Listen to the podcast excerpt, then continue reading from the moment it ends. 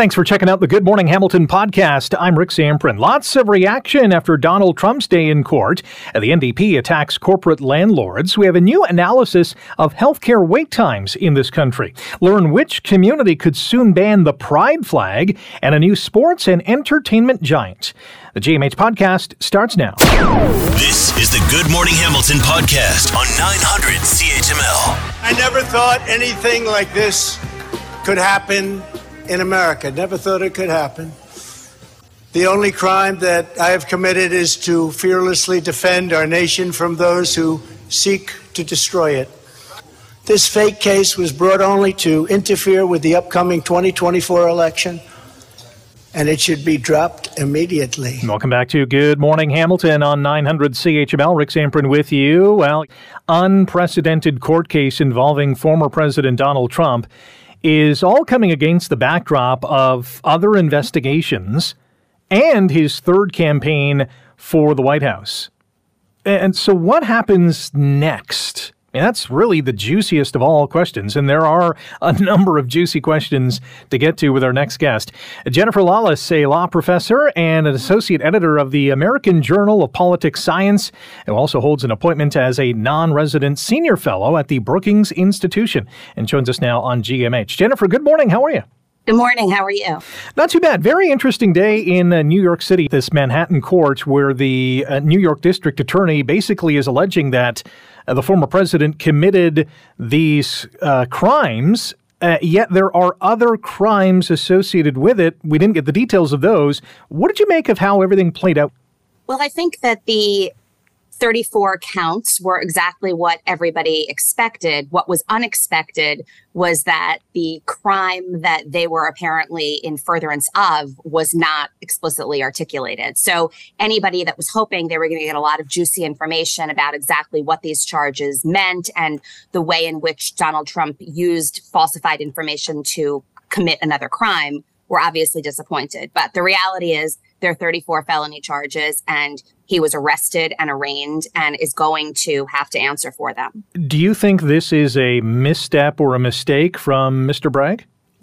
I don't. I'm a big believer in holding people accountable, and the way that the justice system works means that things don't always play out in the order that you might want them to play out. So it very well may be the case that these charges are not as significant or as meaningful to a lot of people as what might come out of the federal investigation in the Department of Justice or what might come out of the grand jury that's meeting in Georgia.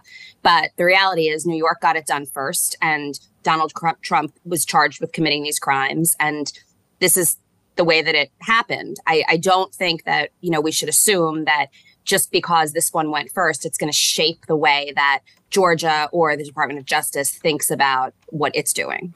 The judge also decided that there would not be a gag order on the proceedings. Mr. Trump trampled on a bunch of things that the judge had hoped he wouldn't, you know, dive into last night in his speech. Do you expect the gag order to be instituted fairly soon? If not a gag order, then certainly one more very firm warning before a gag order. It was almost incredible because obviously there were no cameras in the courtroom, but there had been speculation ahead of time that Donald Trump would speak in New York as he exited the courtroom. The assumption was that he did not do so because of the judge's orders. Fast forward to 8 p.m. and it was not a chastened Donald Trump at all. It was not a Donald Trump who was in any way, shape, or form trying to adhere to what the judge ordered.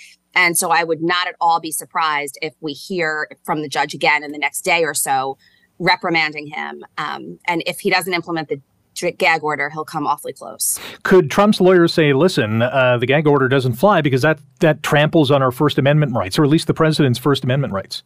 So under ordinary circumstances, I think they could argue that. The problem in this case is that we know that when Donald Trump uses certain language, his voters and his base behave in ways that are actually dangerous and destructive. We need to look no further than January 6th. So I don't think this is a typical situation. I also don't think it's incredibly uncommon to put a gag order on proceedings like this. So we'll see what happens. The fact that he didn't do it right away meant that he obviously had concerns about the First Amendment and was affording Donald Trump a degree of respect and the assumption that he was going to play by the rules.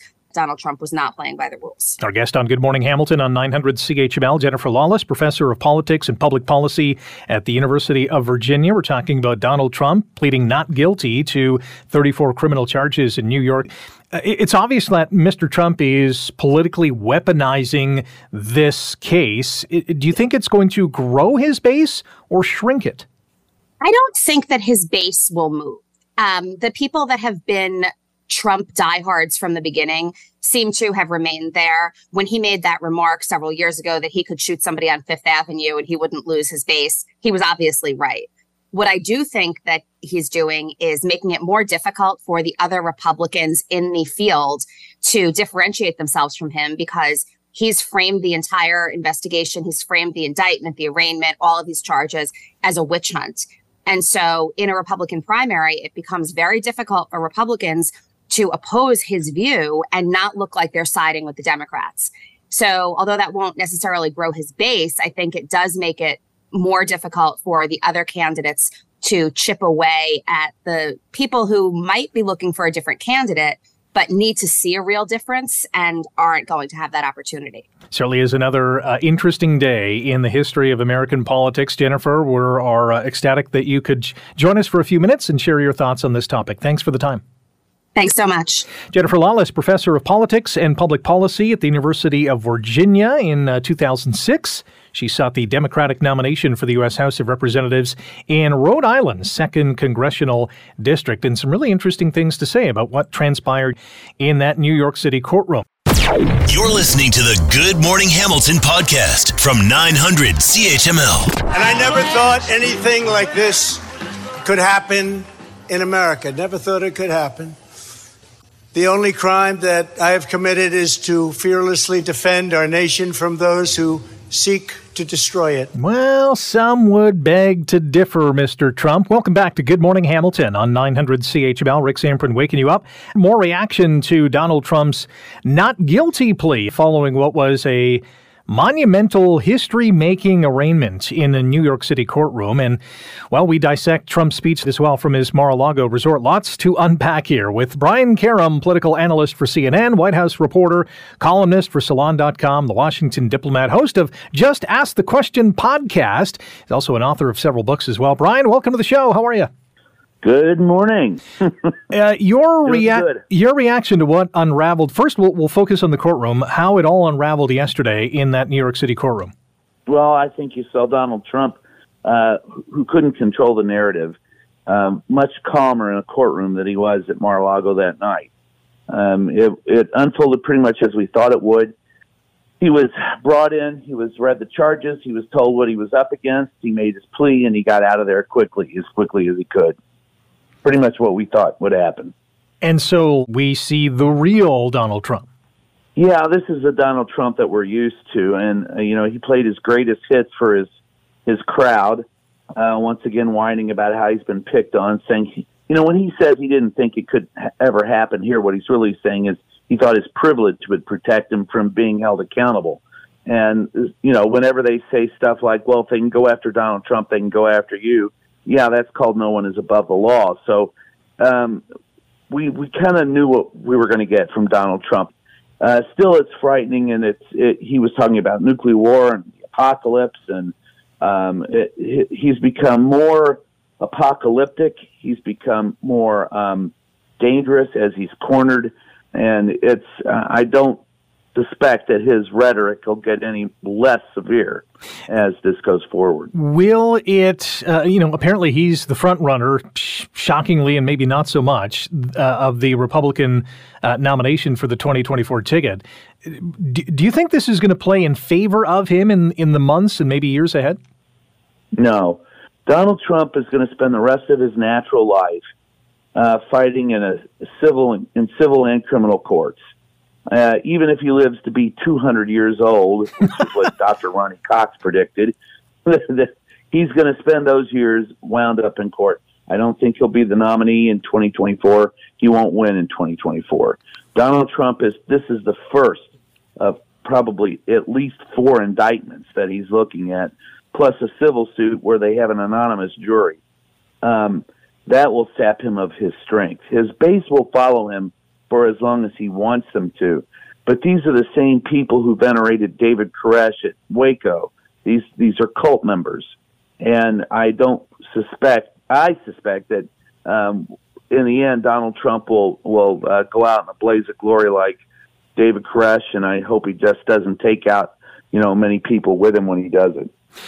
The New York indictment, how do you think that will impact the future indictments? And I'm pointing to the one in Georgia first and foremost, because that's maybe perhaps the most severe one, although the one out of Washington/Mar-a-Lago is also up there in terms of potentially damaging to the U.S.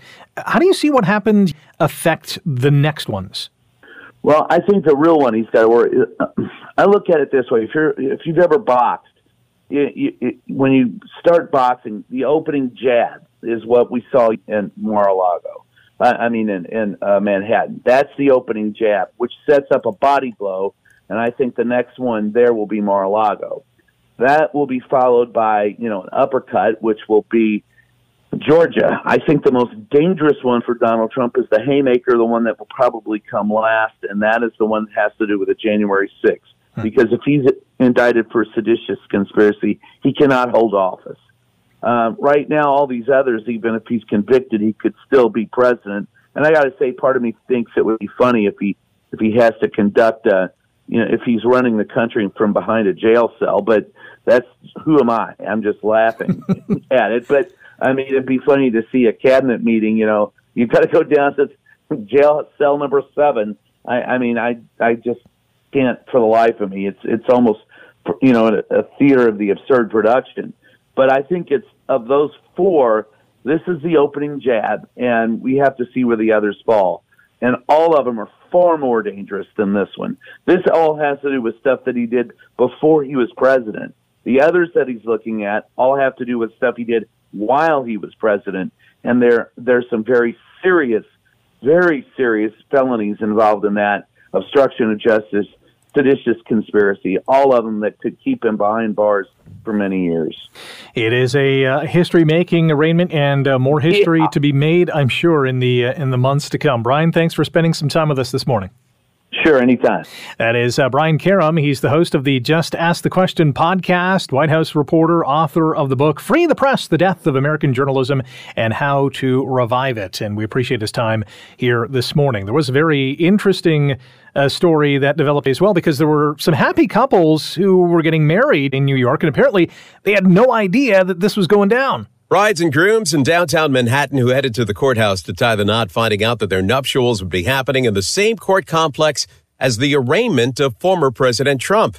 Outside the courthouse, Jerrica Guerra was in a white wedding gown with 2 friends. I totally didn't know that on my wedding day that Trump was actually going to be here until last week. After taking a look around, Jerrica deciding not to linger after the nuptials. I'm going to get married and then I'm going to leave and go do my party. Her courthouse step wedding video co-starring police and protesters. Dave Packer, ABC News, New York. Pretty funny unless you are the bride.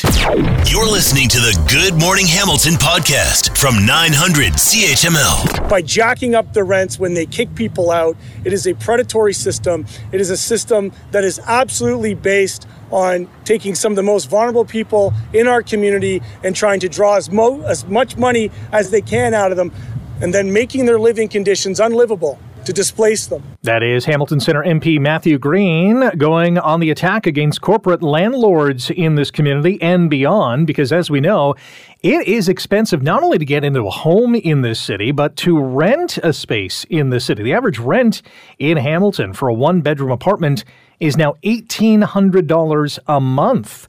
That is simply unaffordable for many in this community. And so the NDP is calling on the federal government to crack down on corporate landlords in an effort to make housing more affordable for people in this community. Jenny Kwan is the NDP MP for Vancouver East and the housing critic for the New Democrats, and joins us now on Good Morning Hamilton. Jenny, good morning. How are you? Good morning. How are you? I'm good. You visited Hamilton yesterday and basically expressed that we are on the front line of this country's housing crisis. What have you noticed here in Hamilton? Well, I'll tell you, I've spoken to many of the tenants here who are just struggling to pay rent and to keep housing, a roof over their heads. And in some cases where people do have an apartment rented, the maintenance is just not there. The housing conditions is deplorable. And so the crisis is absolutely real. And in fact, I would say that the housing crisis is happening all across the country. Now, here in Hamilton, there are over 6,000 people who are on the wait list to try to get into affordable housing. And in fact, there are some almost 16,000 units of housing lost that was rented at $750 per month since 2011. And so now the rent, as you noted, has now gone up to $1,800 a month. It's just not affordable. So we need to make sure that the government, the federal government, address the housing crisis and work collaboratively with all levels of government to ensure that people have a place called home. Much of the discussion around affordable housing in this community and many other communities in this country has revolved around the lack of supply. So provinces, even the federal government has a national housing strategy to build more homes. But your focus yesterday was on corporate landlords. So what should the government be doing to fix this problem in relation to what corporate landlords are doing? Well, what we're seeing is that long-term renters, oftentimes by these corporate landlords, are being pushed out of their apartments. And just so that the corporate landlord can actually turn a bigger profit. Housing costs actually went up 77% under the Harper Conservatives and by another 300,000 under the Liberals. So successive Liberal and Conservative governments have abandoned their responsibility to invest in social housing and co-op housing. And corporate landlords are profiteering off of housing, and they're just, you know, doing this unchecked by the government. So now real estate investment trusts enjoy preferential tax treatment. And the seven largest real estate investment trusts alone have saved a combined $1.5 billion through federal tax loopholes. The Parliamentary Budget Officer just released a report this week and estimate that the federal government will lose another $300 million in taxes over the next 4 years. So you add all that together, that's close to $2 billion of lost revenue to the Treasury, money that could be invested into housing. If the government took that money, for example, and created a nonprofit fund for nonprofits to use that money to construct and build social housing, a co-op housing for the community, or to use that money to purchase at-risk buildings that come into the market so we can hold on to the affordable housing stock, then you will actually have more housing available for the people in greatest need. The question here is not just more supply. The question here is supply that is affordable, that meets the needs of the community. And that's what we need to get at. And so what the NDP is calling for is for the federal government to close the tax loopholes. No more free ride for the corporate landlords. They need to pay their fair share of taxes. They need to pay the corporate tax rate. And so that that money, the revenue that they that the government is losing is being reinvested back into the housing. Got a couple more minutes with Jenny Kwan, the NDP housing critic and MP for Vancouver East, as we talk about the housing crisis in this country. As we know, your party supported the federal government's budget. It really did not address this housing crisis at all. As the housing critic, were you reluctant to offer your support? Well, the NDP, of course, in the last budget, what we did was force the Liberals to actually acknowledge profiteering of housing is actually happening. And so the Liberals promised that they would address the financialization of housing. That's what it is. Profiteering of housing is the financialization of housing. And so they said they would do something about it. I was disappointed that this budget, they didn't do anything. They didn't have any measures put in place. You know, oftentimes the Liberals, I got to tell you, you just got to be on top of them all the time to push them, to force them to take action. And so that's why I'm here doing this housing tour to say it's not good enough. You need to do better. We have a housing crisis across the country. People are dying on the streets because they don't have access to housing. Housing is a basic human right and not a commodity, and we need to treat it as such. So I'm doing a housing tour from coast to coast. I'm stopping here in Hamilton because the housing situation is desperate here in Hamilton, and I want the Liberal government to actually do the right thing. Make sure that we address the housing crisis.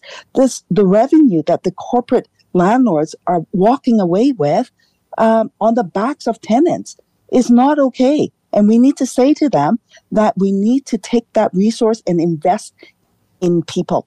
And we need to put people before profits. The other thing that I think the federal government should do is to simply say, in this housing crisis, we need to stop and put a moratorium on the financialization of housing, on the profiteering of housing, and say to these real estate investment trusts that you cannot come in and sweep up these affordable housing properties anymore. Ms. Kwan will have to put a hold on it and to say we're going to stop this and make sure that this kind of stuff does not happen anymore. We'll have to leave it there, Ms. Kwan. Appreciate your time today. Thanks for joining us here, and appreciate the visit to Hamilton as well. Thanks for having me. Jenny Kwan is the NDP MP for Vancouver East and the party's housing critic, chiming in on our housing crisis. You're listening to the Good Morning Hamilton podcast from 900 CHML. We know that many people are waiting way too long for surgeries and medical procedures. But there's a new policy brief out from SecondStreet.org that shows none of the 10 provincial governments have an analysis of how badly that these individuals are suffering. Colin Craig is the president of SecondStreet.org and joins us now on Good Morning Hamilton. Colin, good morning. How are you? I'm good, thanks. How are you, Rick? I'm good. I can't ever recall, and I've been doing this journalism thing for well over 2 decades. I can never recall receiving a study or a policy brief that has no data attached to a request that has been made. How did this all come about?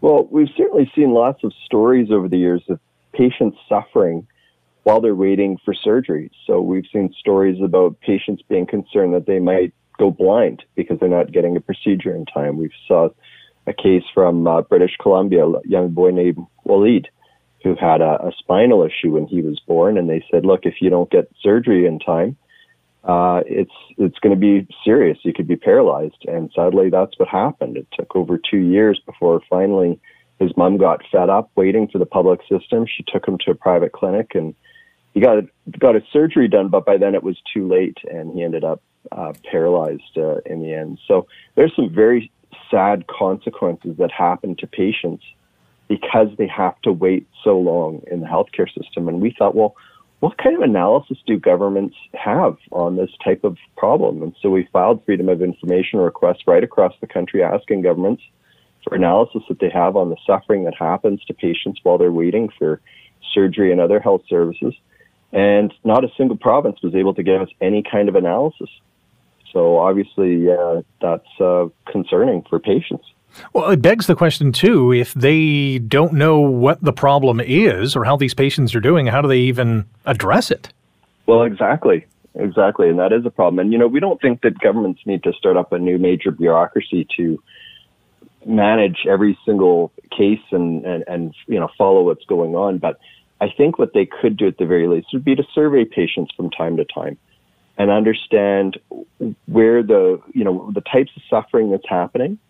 And maybe it happens more so for certain types of waiting lists than others. And then that might allow governments to potentially mitigate some of the things that patients are going through. So, for example, if patients who are waiting long periods to get their knees done seem to end up having mental health problems as a result, well, then maybe the government could make sure that, those patients have the supports available to deal with mental health.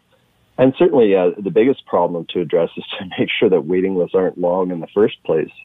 And so our report talks about an option from Europe that could provide immediate relief to patients right across the country very quickly. Wasn't that long ago that the provincial government here in Ontario said that private clinics would be able to do the same procedures that public health care clinics would be. Cataract surgeries would be a good example to lessen the load or get people off this wait list and get the surgeries and the procedures that they need.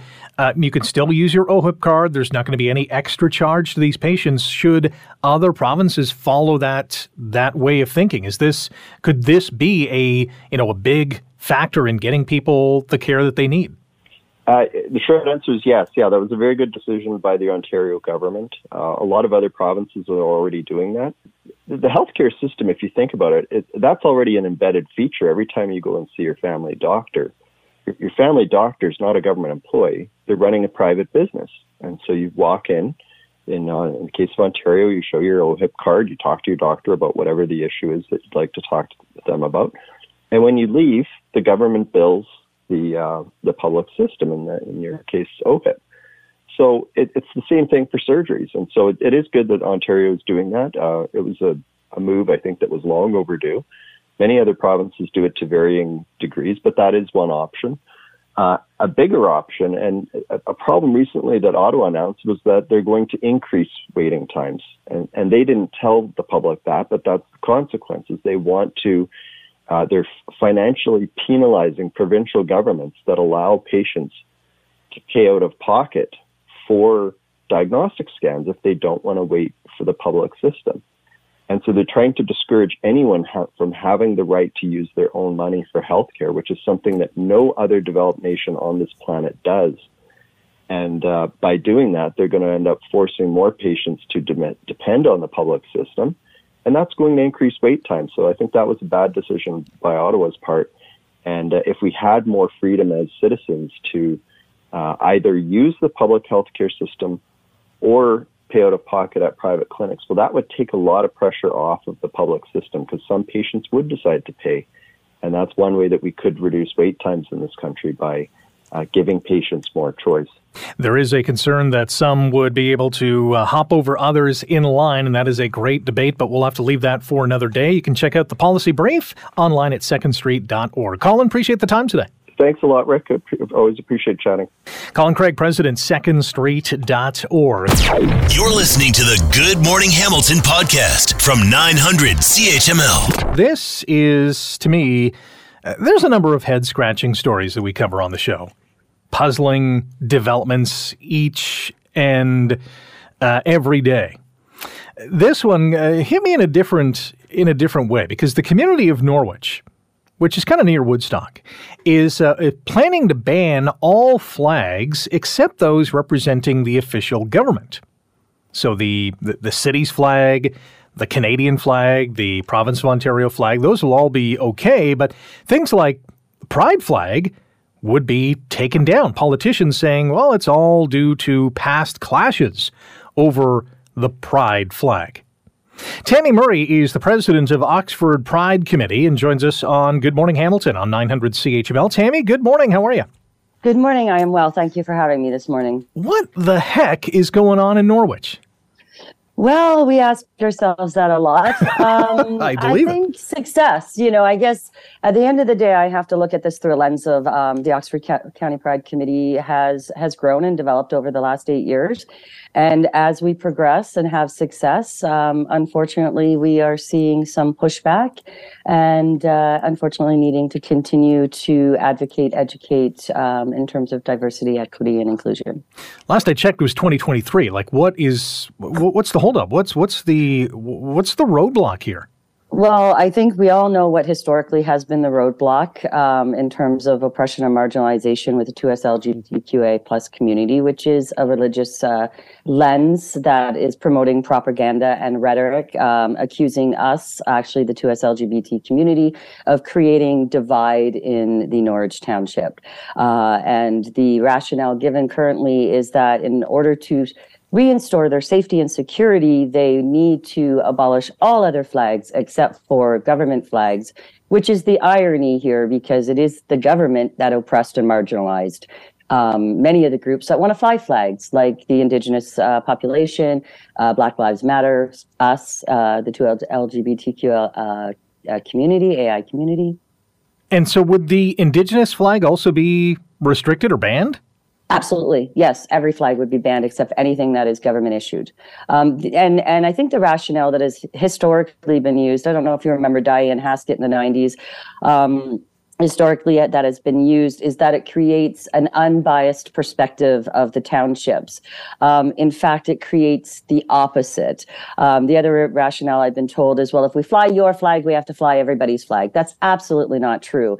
The flags that can be flown on government property are actually covered under our Charter of Freedoms and Rights. So it's not every flag. It would be the flags of groups that have been marginalized by said government.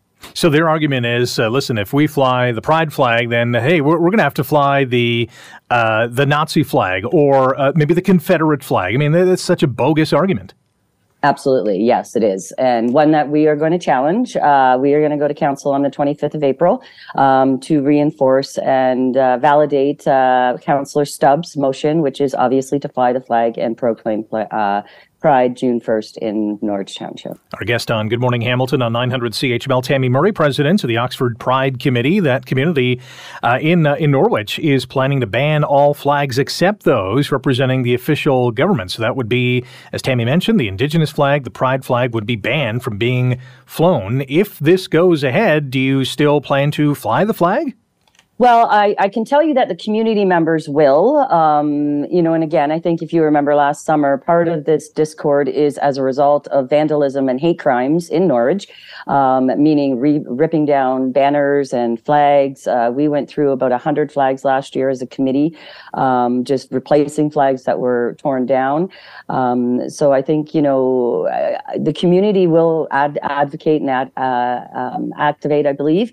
The United Church, downtown Norwich, is very supportive, and they will be flying our flag on their property, which is not municipal property. And remember, all of this started actually from a banner, not a flag. It was a banner on that the BIA downtown Norwich, three of them actually, put up to promote diversity, inclusion, and equity in the community.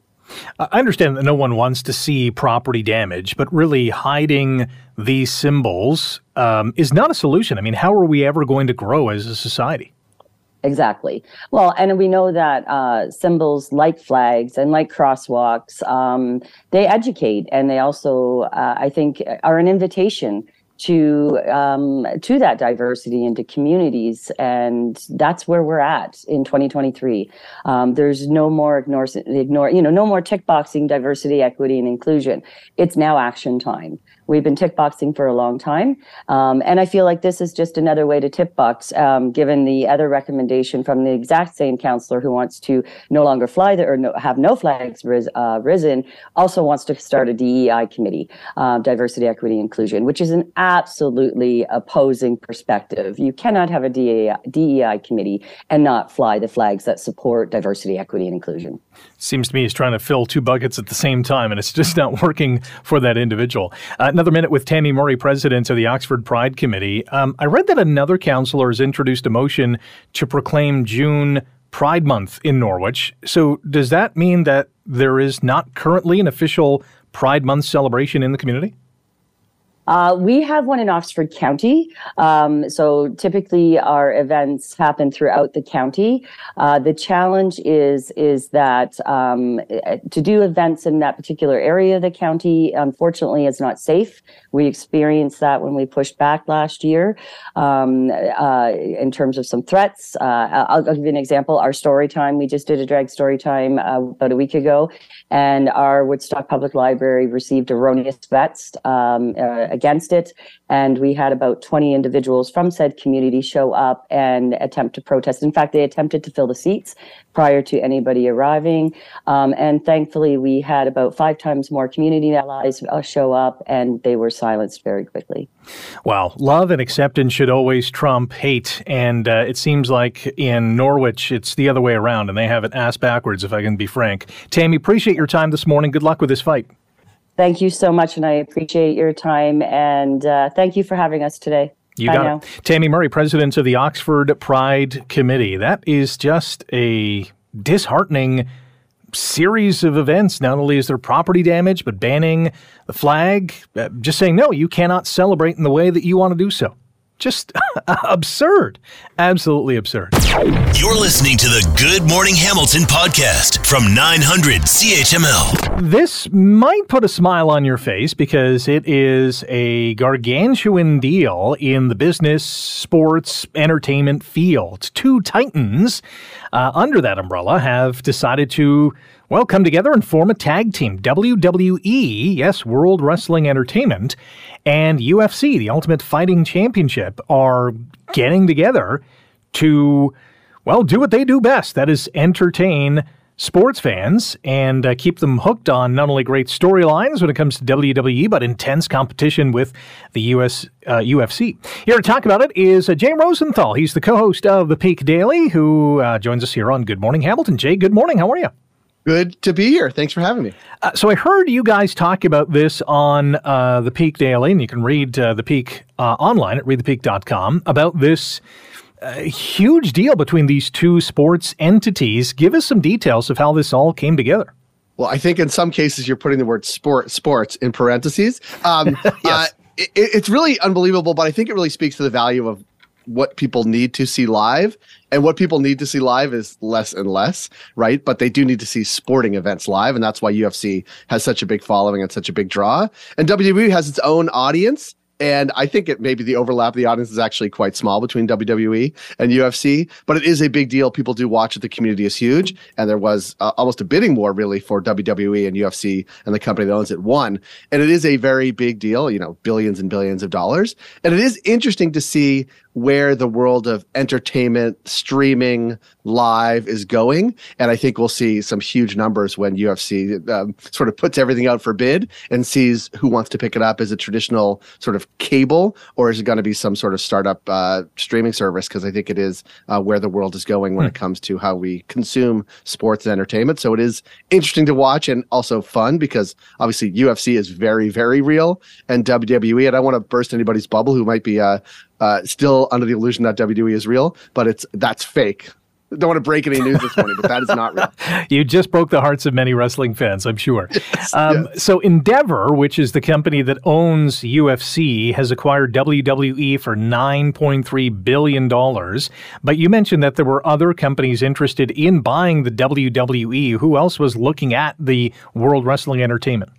Well, some big names that you will certainly have heard of, Disney and Amazon and even Saudi Arabia's public investment fund. They were all reportedly interested in buying the business, which did like over $1 billion last year. So it is really a juggernaut, WWE, but they were having, let's just say, some problems with their majority stakeholder, Vince McMahon, who had just come back from a leave of absence on some disrepute about his management, let's just say. It's a good way to put it, yes. Yeah.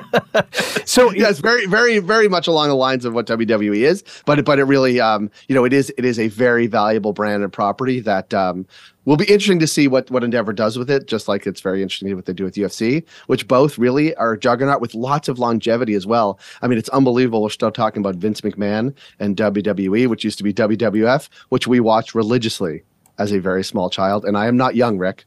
Hey, I was with you. Early 80s up until about the early 90s, I was one of the millions who were hooked on the WWF at the time, you know, whether it was WrestleMania or SummerSlam or you name it. There was millions of Hulkamaniacs and other wrestling fans around to cheer things on. Our guest on Good Morning Hamilton on 900 CHML, Jay Rosenthal, the co-host of The Peak Daily. You can read The Peak Daily online at readthepeak.com. You mentioned Vince McMahon. Does he have a role in this new entity? I really hope not. I guess we will see. Maybe as a personality, certainly not as a management, I would think. Okay. But I think it's hard to picture the WWE without some sort of McMahon family drama going on. So I guess we will see what Endeavor does with it. But he has been for a very long time part and parcel of the brand. So it'll be interesting to see how it sort of transitions him out or transitions him out of management, but into the storyline. I guess we'll see. Interesting to note that when this announcement came down, and I'm not sure if this is usually the case when these kind of mergers come down. We only have about a minute to discuss this, but shares of WWE and Endeavor actually closed down on Monday. They rebounded afterwards and were both up yesterday. Do you get the sense that investors like this move? I don't know. I would going to use a term for both. I would never count them out because I think it's yet to be seen sort of how it's going to roll out. I think both properties, once they're sort of, there's a bidding for who will carry them and sort of those licensing deals and streaming deals come out, I think we'll see lots more information and lots of interest from investors, because I think that's really where their money will be made, much like it is in other live sports, right? Whether it's Major League Baseball, NFL, or others. I mean, sports do need to be viewed live, or best viewed live, I guess. And it's a question mark, I guess, around WWF if it needs to be viewed live. But I do think it will be really the future of the deals they sign and where you will catch these sporting events that will really say a lot about where and how they will either find synergies or mark up the price. And so I guess we will see sort of the streaming service or network or cable, and that will sort of speak to what investors are really excited about. For the biggest business stories on the planet, go online, readthepeak.com. Jay, appreciate your time this morning. Have a great one.